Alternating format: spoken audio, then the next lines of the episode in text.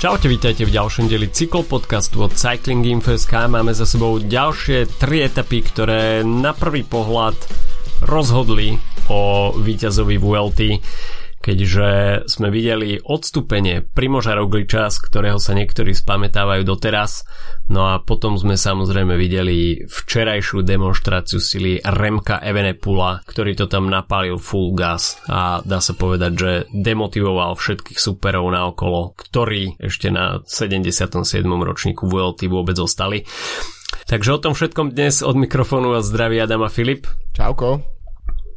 No a poďme sa pozrieť na to, čo sme videli v uplynulých troch dňoch, pretože etapa číslo šestnásť, ktorou sme odštartovali, teda to posledné trojdnie od posledného podcastu, tak sľubovalo celkom nudu, myslím si, ale na tých záverečných desať kilometrov sme sa veľmi tešili, ako sme už hovorili v preview, tak sa to tam pohybovalo hore-dole a tie sklony, ktoré sme vo finále videli, boli asi na dočakávania, pretože sa to tam objavilo aj na desať percent a asi nikto by neočakával, že bude Primož Roglič tým človekom, ktorý sa tam pustí uh, do rozputania toho chaosu. A Roglič tento tam skutočne zobral za svoje. Okamžite si vytvoril niekoľko desiatok metrov náskoku a skupinka s Pedersenom, Ackermannom, Van Popelom tam mali čo robiť, aby sa zavesili za jeho zadné koleso. Samozrejme, nikto v danej chvíli nečakal, že Roglič bude s nimi chcieť taktizovať. On si išiel po svoje sekundy, ktoré chcel získať na Remca Evenepoela, ale že desať sekúnd na to, ako sme videli Rogličov atak, uvidíme Remca ako dvíha ruku, že halo, halo, ja, ja mám defekt, tak to si myslím, že v prvej chvíli som, že čo sa, čo sa to tu deje? Akože v etape, kde sa v gé cé nemalo stať absolútne nič, sme zrazu v priebehu pätnásť sekúnd mali možnosť vidieť, že OK, Remco asi ide prehrať Vueltu. Tak to bol presne jeden z tých dní, kedy som pozeral celý deň, mal som teda pustené v pozadí pri práci, pozeral som to do dvanásť kilometrov pred cieľom uh, a to je, presne som si hovoril, že no dobre, tak tu sa proste nič nedieje, že to bola fakt, že podľa mňa zatiaľ asi najnudnejšia etapa Vuelty, proste pekne som si popri tom pracoval, všetko v pohode, a do pozadia proste krajinka, všetko.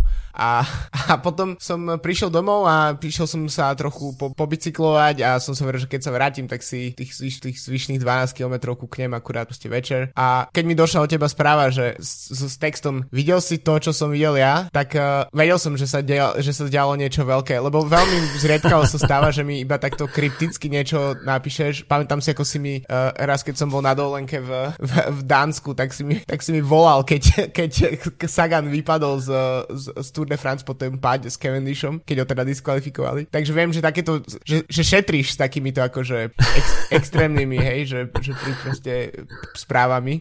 A takže som vedel celú, celú vlastne moju podvečernú jazdu na bicykli, že niečo sa, niečo sa proste deje a uvidím, čo to bude. No a potom som nechápal. Naozaj som, akože to bolo jak, jak keby to, že čo sa celý deň nedialo v tej etape, sa proste skoncentrovalo do tých posledných asi štyroch kilometrov, kedy proste to bolo, že furt niečo.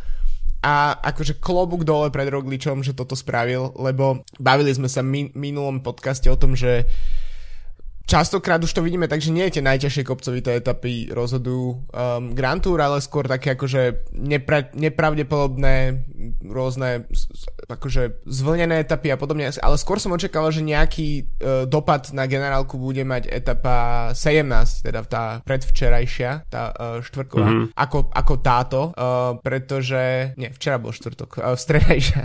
Uh, v...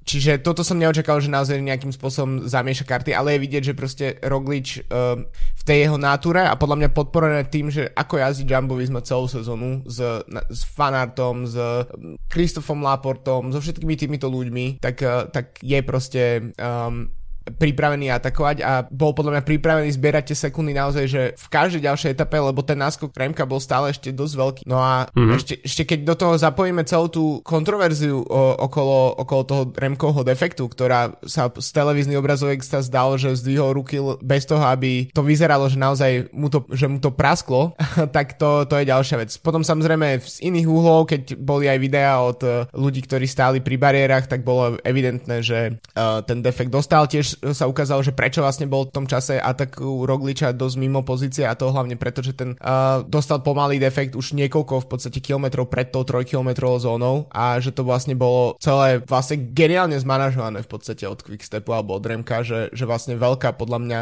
klobúk dole pri tak mladom jazdcovi bez nejakých väčších gé cé um, skúseností, že proste dokázal toto um, dotiahnuť proste ten, ten bicykel do tej trojkilometrovej zóny a tam potom totálne najviac kľudnou hlavou riešiť situáciu. No a, po- a paralelne to, s tým sa odohrával proste atak najlepších šprinterov, ktorí zostali v pretekoch s Primožom Rogličom, čo bolo akože naozaj, že klasikárske nebo by som povedal. A tiež, ak mám niekomu, samozrejme už som dal klobúk dole pred Rogličom, aj pred Remkom, ale ďalš, ďalší človek, ktorý ma veľmi prekvapil, tak to Pascal Ackermann, ako sa dokázal aj um, mm-hmm. intenzitou proste nalepiť na Rogliča, lebo to, že tam bol Pedersen, ktorý inak sa pripojil v podstate až neskôr trošku, tak to asi neprekvapilo nikoho, lebo to je proste jeho, jeho, jeho terén, ale to, že Ackermann, o ktorom mám stále pocit, že je proste najčistokrvnejší šprinter, ktorý sa, ktorý sa, ktorý môže byť v pretekoch, tak, tak že sa takto dokázal proste na tých, na tých rampách držať Rogličovo kolesa, tak je podľa mňa akože naozaj, že rešpekt.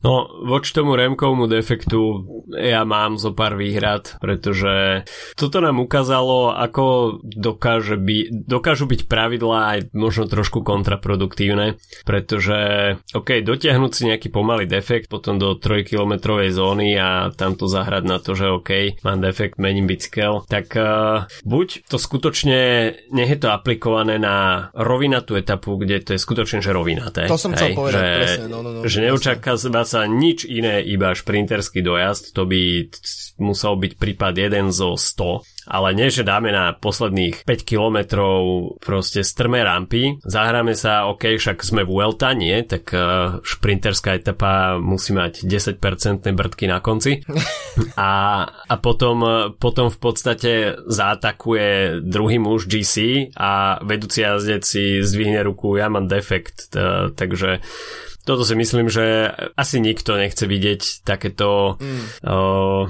likvidácie uh, pohybov v gé cé, a, ale ok, myslím si, že Roglič by získal určite nejaké sekundy, pokiaľ by to dotiahol uh, teda uh, do finálneho konca, minimálne tých osem sekúnd, či koľko to tam bolo potom, uh, by získal, ale po všetkej tej um, pozitívnej emócii, ktorú teda Roglič priniesol do toho toho záveru. Sme potom videli schylovanie sa k šprintu, samozrejme do toho sa už Roglič nemal síl zapojiť a neviem, ako, či to je nejaký Rogličov údel mm. životný, že proste v kritických chvíľach, respektíve v rozhodujúcich chvíľach sa vždy nejakým spôsobom musí ocitnúť na zemi.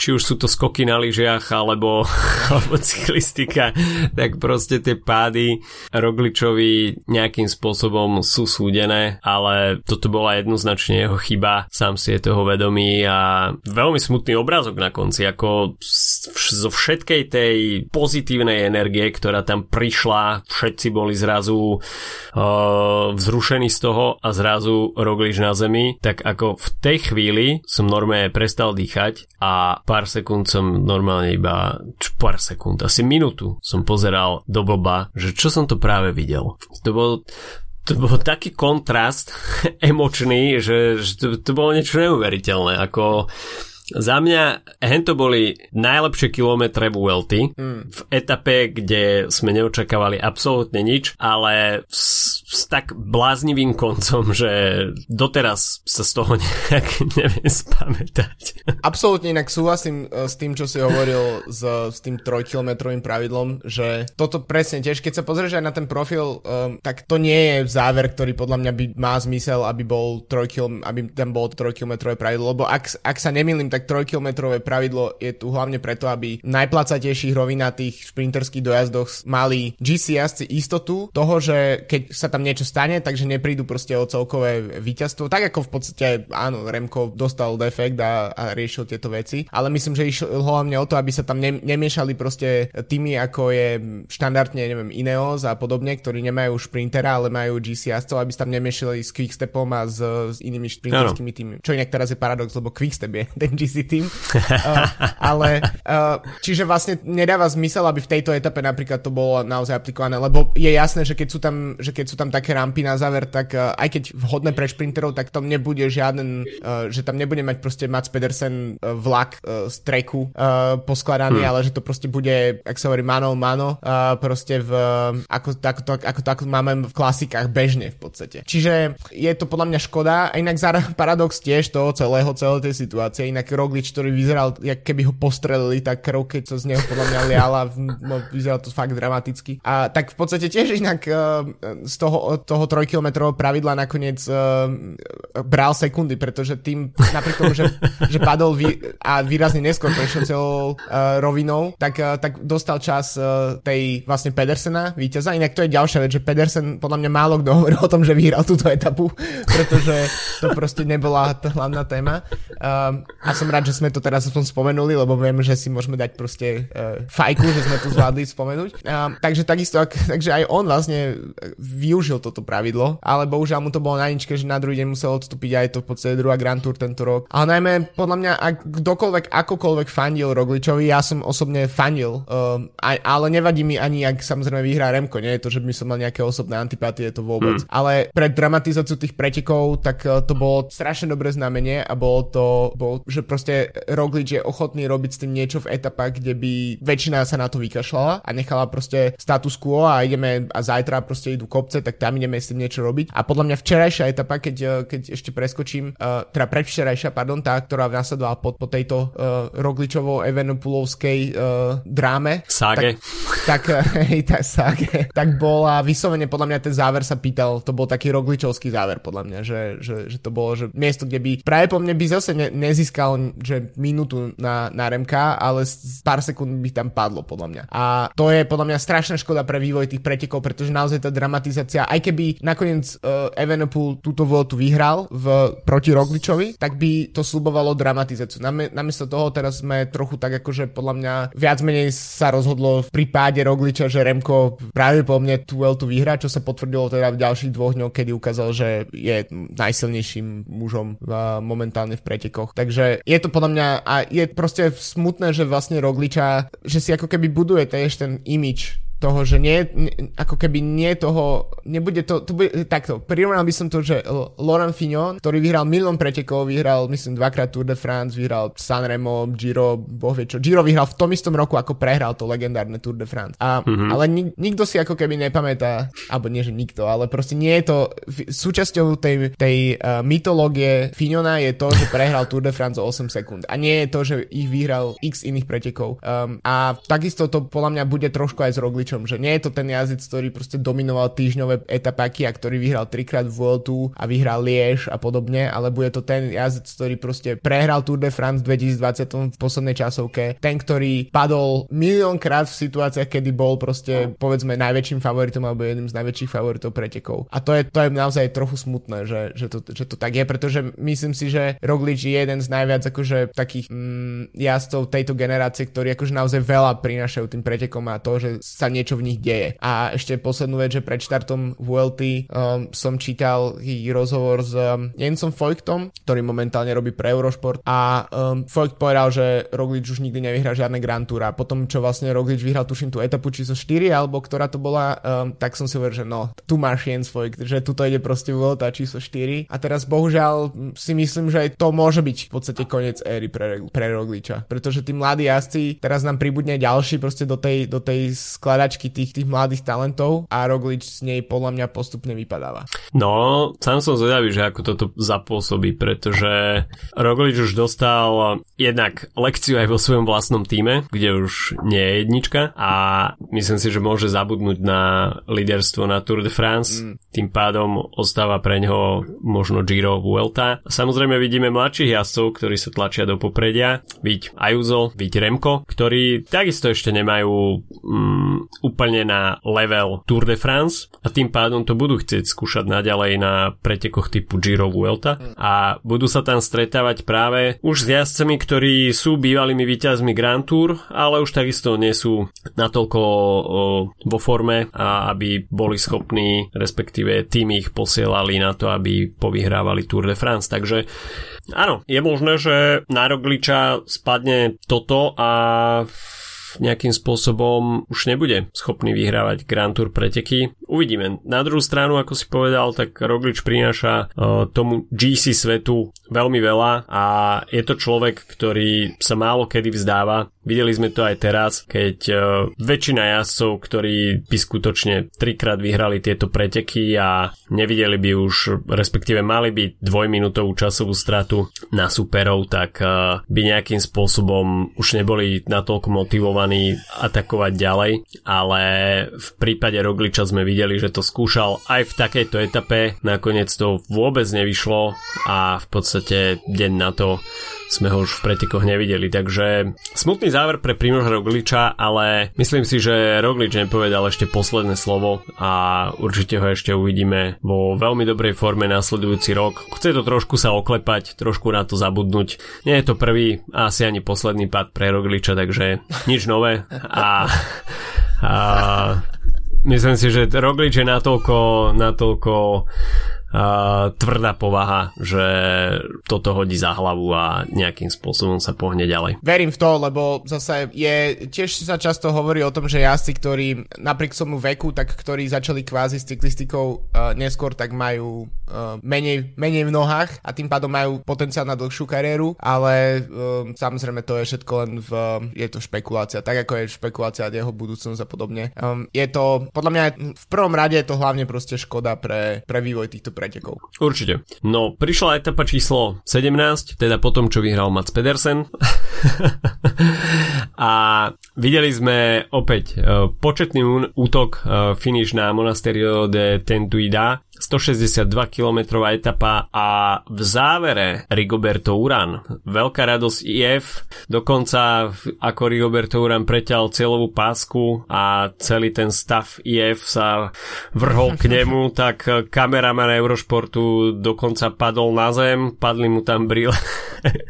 Toto keď som videl, tak som sa neuveriteľne zabával a skutočne v Kolumbii podľa mňa v tej chvíli padli internety a Rigoberto Urán, kolumbijský Mick Jagger s etapovým víťazstvom po dlhej dobe. Tiež netreba zabúdať, že um, veľa um, Kolumbícov žije v Španielsku, čiže myslím si, že aj tie ulice uh, v, v španielských mestách museli, museli zažiť nejak, alebo minimálne nejakých kolumbijských baroch uh, museli zažiť uh, naozaj zaujímavý večer, pretože nejde o, len o samotné Uránové víťazstvo, ale ide o to, že čo Urán znamená pre celú kolumbijskú cyklistiku a je to mm. zďaleka najpopulárnejší uh, cyklista, ktorého tam majú. Uh, Nairo bol možno taký, že ktorý naozaj to vyzeralo prvýkrát realisticky v posledných rokoch, že by mohol vyhrať Tour de France. Bernal je ten, ktorý naozaj ho aj vyhral, ale povahovo a tým, ako sa prezentuje a tým, ako vyzerá ako naozaj taký, taký, taký chlapík z ľudu, tak uh, je, je Rigoberto Urán ten, ktorý je milovaný vo svojej rodnej krajine a je to v podstate sme sa bavili o tom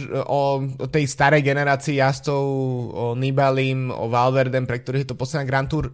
Možno sme sa nebavili o tom, že pre Urana je to tiež možno posledná Grand Tour, pretože pôvodne to vyzeralo, že končí kariérou. Čítal som teraz nejaké vyjadrania od Jonathana Watersa z í ef, ktorý chce presvedčiť Urana, aby potiahol ešte rok. Um, uvidíme, lebo ak by skončil, tak um, je to veľmi pekný, akože pekný, pekný záver kariéry v podstate v posledných, poslednom Grand Tour si odnes etapu a netreba zabúdať, že tým uh, završil tiež ten uh, kvázi etapový Grand Slam, pretože tým pádom vyhral etapy na všetkých Grand Tour.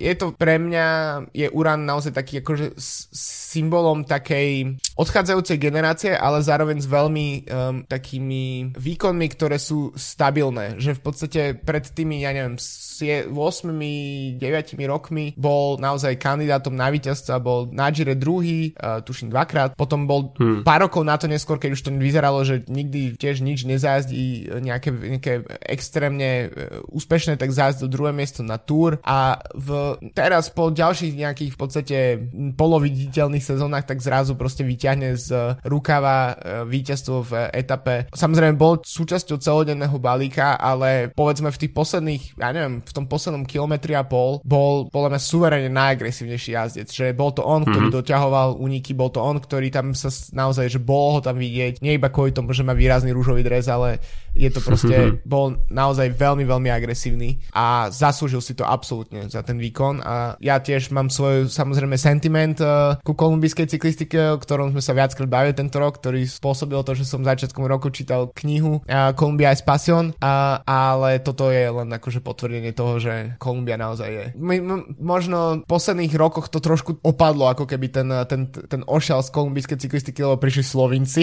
zo všetkých krajín, mm. ale myslím si, že je to stále krajina, ktorá si uh, zaslúži obrovskú pozornosť a som rád, že, že, to, že to Rigoberto, že ten, že ten um, hat-trick tých etap dotiahol do úspešného konca. Tak, Rigoberto Urán je veľmi sympatický jazdec, asi každý mu to doprial, toto je etapové víťazstvo, navyše to nebolo nič darované a poriadne si to tam odmakal a skutočne z tej kvalitnej vrchárskej skupiny, ktorá sa tam na záver vyselektovala, tak bol jednoznačne najsilnejší a dá sa povedať, že nemal tam absolútne žiaden problém s tými nástupmi, ktorých tam bolo viacero. Marc Soler tam takisto mal veľmi silný nástup, Jesús Herrada tam takisto isto pôsobil s veľmi dobrými nohami. A Clément Champoussin to tam takisto skúšal, ako to dobre poznáme, že full gas, nech to dá, čo to dá. Takže tá jazyk skupina von. Tam bola jaz, jazyk von, všetko von, oči von, ale proste čas od času to vyjde a Rigoberto Urán skutočne ukázal, že aj v tridsiatich piatich rokoch to stále vie a takéto typy dojazdov mu robia veľmi dobre. Takže etapové víťazstvo jednak cenné aj pre í ef, ktorí neprišli na túto Vueltu s nejakými veľkými očami a potom hype, ktorý zažili na Tour de France, tak si myslím, že je toto takisto veľmi príjemný výsledok. Určite, tak a tiež je to jeden z tímov, ktorý um, sa borí v podstate z tej nižšej časti um, rankingu ú cé í um, a myslím si, že si, že to tiež veľmi im pomáha. Inak um, keď sme pri tom, tak um, Movistar, ktorý tiež akože nie je na tom najlepšie, tak uh, ak si myslím, že v najbližších dňoch uh, je niečo, čo by mohlo trošku brzdiť nejaké extrémne výkony Enrica Masa, tak je to to, aby že, že sa, že vlastne to druhé miesto v generálke sa im možno oplatí v konečnom dôsledku viac, ako klesnú napríklad na tretie alebo štvrté, pretože tie body sú pre nich uh, existenčné. Um, takže zaujímavú inak situáciu, teraz trošku odbehnem v súvislosti s uh, úmrtím uh, britskej kráľovnej, tak uh, sa zrušilo i posledné, uh, myslím, tri etapy uh, pretekov okolo Británie um, a v, uh, keďže je proste smutok a, a tiež sa tam um,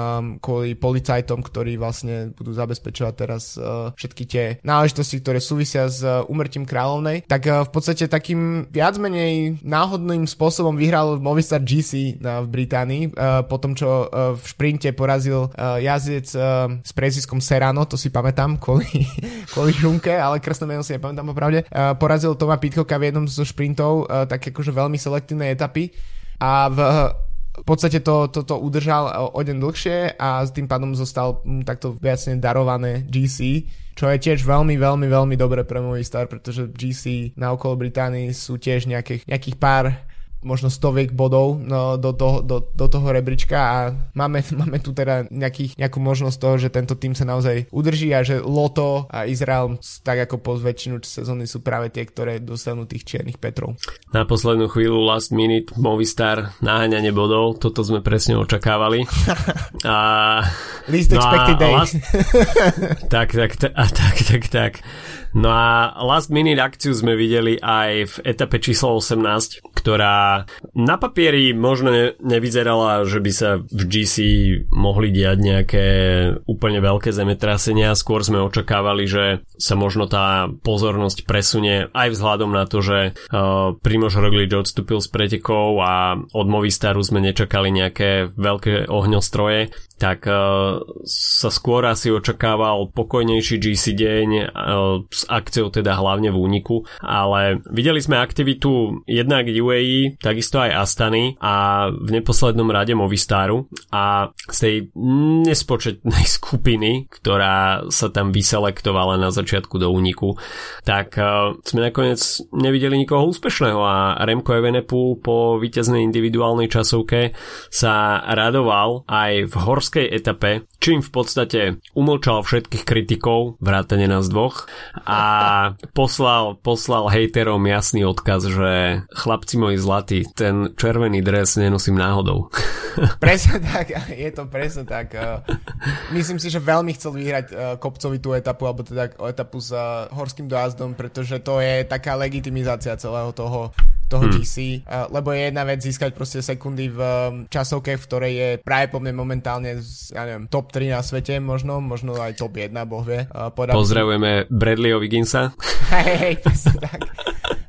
V, ale tiež to bolo o tom, že naozaj ukázať tú silu a myslím si, že Mas sa snažil niekoľkokrát a myslím si, že niekoľkokrát to aj vyzeralo, že, že by možno nejakých pár sekúnd tam na ňo mohol získať, lebo bolo vidieť, že, že tie ako keby najstrmšie pasáže sú mu um, z natúry bližšie ako Remkovi a, mm. ale, ale Remko to nakoniec ten, ja keby sa nabíjal tou, tou, tou, tou silou, vždy tým, jak to musel trošku dotiahnuť, tak proste si šetril ten záverečný šprint, um, ktorý bol vlastne trojčlenný, keďže Evenepoel z Mas som tam dobehli Roberta Gessinga, ktorý bol v celodennom um, uniku. To som inak trošku očakával, že aj keď som si myslel, že skôr to bude z Sam Omen, hmm. ale že niekto z Jumbo Visma po odstúpení um, Rogliča, že bude sa snažiť utržať tam nejakú etapu. Um, a Gessing bol tiež veľmi podobný príbeh ako, ako Rigoberto Urán, aj keď teda on ešte nekončí zatiaľ svoju kariéru, ale je to bývalý v podstate taký top päť gé cé jazdec, top desať, a, a ktorý sa v posledných troch sezónach povedzme úplne kompletne pretransformoval na top domestika pre um, Rogliča a pre ďalších gé cé jazdcov z uh, Jumba. Čiže tiež by to bolo veľmi zaslúžené, ale až, to, až mi to prišlo trochu ľúto, ale zase v súvislosti s Remkom, tak si myslím, že je to akože taký spôsob na umlčanie kritikov. Inak tento deň bol, tá posledná hodina tých pretekov bolo, že, že to sledovať akože v televízii, to bolo, že najväčší chaos podľa mňa sveta, vôbec som akože, lebo tam im tiež im tam vypadli proste na nejaký čas v prenose tam vypadli uh, rozdiely medzi skupinami, uh, aké sú v sekundách uh, a podobne. Uh, netreba zabúdať tiež podľa mňa, lebo túto si veľmi rád ripnem, pretože uh, ú á é uh, tiež taktika, ktorá neviem, mohla im vypaliť aj dobre, ale aj zlé.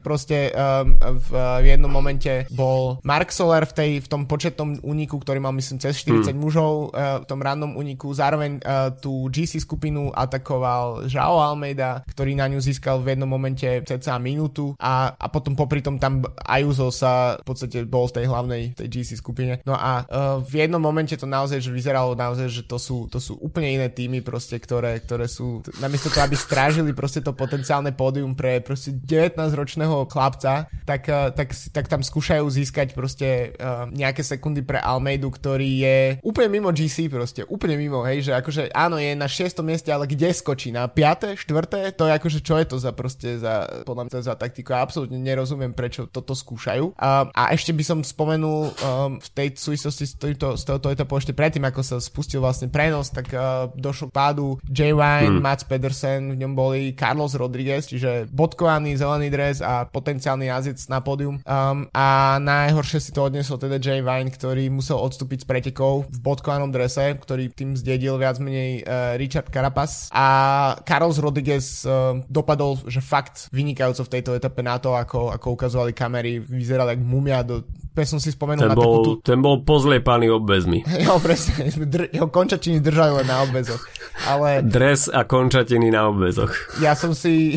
Spomenul som si na takú tú fotku Rogliča to, z minuloročnej Tour de France, kde, kde leží tam iba po, pofačovaný na, na masážnom stole. Tak to je v podstate... Z minulého roka, hej. Hej, to je proste Carlos Rodriguez teraz. A tiež proste dvadsaťročný jazdec, ktorý... Myslím si, že veľa jazdcov by proste tú etapu nedokončilo a odstúpilo a, a a nikto by sa im nemohol ani, ani na sekundu sťažovať, že to urobili, ale proste dojazdil tú etapu, stratil tam trochu, ale nie až tak príliš a Carapaz, ktorý v jednom momente vyzeral, že by mohol byť uh, kandidátom na svoju tretiu etapu na Vuelte, tak uh, pekne si odjazdil s, Cara- s Rodriguezom celý zvyšok etapy a, a plnil si proste pekne svoje tímové, uh, tímové aktivity. Takže naozaj, že takto to má vyzerať a nie proste ú á é uh, movistarovskou taktikou sa tam snažiť sťahovať Solera z úniku, aby tam pomáhal Almeidovi, ktorý chce skočiť zo siedmeho na šieste miesto v generálke. Ako to, sú, to je podľa mňa, že totálny bizár. No uvidíme, teraz sa nám to gé cé, samozrejme nie prvá, druhá priečka, ale o, ten tretí, tre, tretí stupienok trošku zamotalo, o, pretože na štvrté miesto poskočil Superman, ktorý mohol, by mohol ešte tie nasledujúce dva horské dni trošku postrašiť uh, Juana Ayusa. Myslím si, že v tomto by asi aj uh, ú á é mali trošku dať hlavy dokopy, že neposielať tri rozlišné týmy uh, do ďalšej etapy, ale skutočne sa koncentrovať na to, aby Ayuso uhajol tú pódiovú priečku, pretože mať Supermana za chrbtom, dá sa povedať, s tridsaťsekundovou stratou nie je úplne komfortné. Nie, jasné, že nie. Tak uh, je to najmä jazdec, ktorý má skúsenosti s tým, s tou jazdou tých, na tých priečkách medzi tri a päť, podľa mňa to je, to je presne hmm. Supermanové miesto, kde viackrát sme ho tak videli na Gire, na, na Vuelte. Um, no a tiež je to jazdec, ktorý má povedzme okolko cca desať rokov skúsenosti viac, alebo možno trošku menej, ale o sedem rokov skúsenosti viac s jazdením v Grand Tour. Takže je to rozhodne nebezpečný jazdec, um, a, ale Ayuso podľa mňa jazdí, že zatiaľ veľmi, by som povedal, efektívne. Uh, je v podstate na rozdiel od tímových kolegov je relatívne málo viditeľný a, a hmm. drží sa pekne, pevne toho podia. Samozrejme, hovoríš štyridsať sekúnd, štyridsaťdva sekúnd nie je nie, nie je niečo, čo by nemohol uh, Superman zmazať a dostať sa na to záverečné pódium, ale myslím si, že um, faniť budeme asi hlavne proste dvadsaťročnému, ne, necelo dvadsaťročnému talentu, ako skôr ako, ako Supermanovi, som povedal. Jasné, každý chce vidieť samozrejme aj nové tváre, to je tiež určité korenie cyklistiky.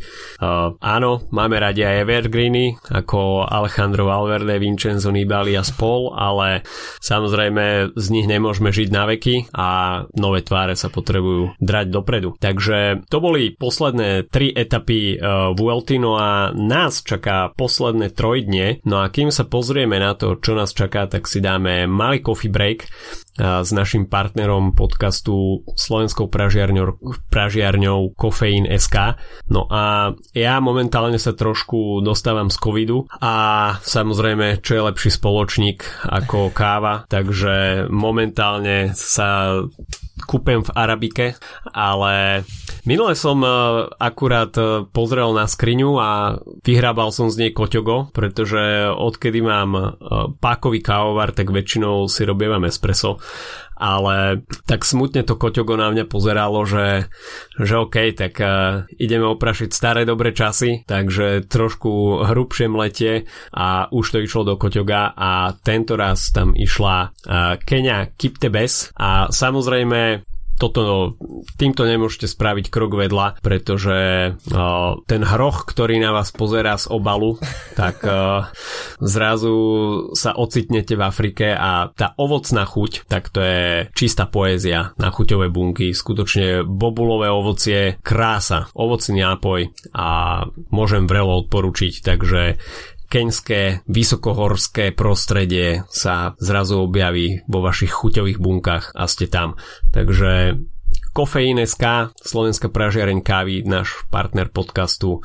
Každý dobrý kávičkár odporúčame. Presne tak, inak ja túto, túto Keniu ešte nemám opačenú, ale budem hovoriť non-stop o, o Chepsangor, uh, tiež keňskej uh, káve od kofeínu, ktorá je naozaj stále v posledných uh, týždňoch, ktorá už som ju minul, ale kým som ju mal, tak bola naozaj moja najobľúbenejšia káva, ktorú som mal v dispozícii teda. No a poďme sa pozrieť, čo nás teda čaká posledné tri dni na Vuelte a nebude to teda žiadna prechádzka rúžovým sadom, pretože nás sú čakajú dve horské etapy, aj keď myslíme si s Filipom, že v gé cé je viac menej vymalované, ale ako sme už hovorili, ten boj o pódium môže byť ešte celkom zaujímavý, minimálne o tú tretiu priečku. A etapa číslo devätnásť, ktorá už príde teda dnes, deviateho september, krátka stotridsaťosem kilometrov etapa. Dvakrát sa bude stúpať na Puerto del Pielago, dĺžka stúpania deväť celá tri kilometra, priemer päť celá šesť percent, ale dá sa povedať, že tých posledných štyridsať kilometrov bude v zjazde, takže mm, vidím to skôr asi na únik. gé cé, tam asi nebude veľká akcia a ponechajú to asi úniku. Etapa číslo dvadsať, tak tá bude z pohľadu celkovej klasifikácie asi oveľa zaujímavejšia, dá sa povedať, že je jediná možnosť, ako ešte s pretekmi niečo spraviť, a po stoosemdesiatjeden kilometroch uvidíme v cieľ na Puerto de Navacerrada. V podstate na toto stúpanie sa bude stúpať dvakrát počas dňa, pretože to bude aj prvým stúpaním dňa, ale pôjde sa opačnou stranou a zjazdovať sa bude ďalšou stranou, takže sa v podstate v priebehu tejto etapy využijú všetky tri strany tohto stúpania, čo je celkom zaujímavé. No a jazdci nastúpajú počas dňa takmer štyritisíc výškových metrov, tri stúpania prvej kategórie, dve stúpania druhej kategórie a finish bude na vrchole stúpania, ale niekoľko kilometrov po uh, konci stúpania Puerto de Cotos, ktoré bude mať desať celá tri kilometra, priemerný sklon šesť celá deväť, stúpanie viac menej konštantné, v maxime to má desať percent, takže sám som zvedavý, či sa tam ešte niekto o niečo pokúsi. Enric Mas sa zdal byť celkom svieži posledné dni. Mm, osobne som nečakal, že by Mas prejavil až takúto aktivitu a bol celkom príjemným prekvapením. Tak uh, uvidíme, že či Movistar ešte nejakým spôsobom nájde motiváciu, silu a explozivitu na to, aby minimálne až, samozrejme neočakáva sa, že by Remka vyzliekli z červeného dresu, ale tým, že ide o domáci tím a túto sezónu neprežívajú nejaké úplne medové týždne, tak uh, aj voči fanúšikom asi budú chcieť zapôsobiť trošku sympatickým dojmom. Ja si myslím, že Masa sme v takéto forme ešte nevideli um, na Grand mm. Tour, a to zajazdil už dve pódia na, na Vuelte, ale je to naozaj podľa mňa je v životnej forme a je podľa mňa aj veľmi dobre sa na ňo pozerá, akože je to jeden z jedno z veľmi príjemných prekvapení tohto ročnej Vuelty, to, že v podstate sme nevideli, že by mal výrazne slabší deň zatiaľ, um, akurát jeho, def, jeho deficity v časovke a, v, a v rôznych, uh, pri rôznych Remkových solách, tak, uh, tak ukazujú, že je jasné hra druhého úsle. Um, a v, pardon, ma tu obskakuje tu mačka, takže možno tu bude nejaký hluk v mojej zvukovej stope.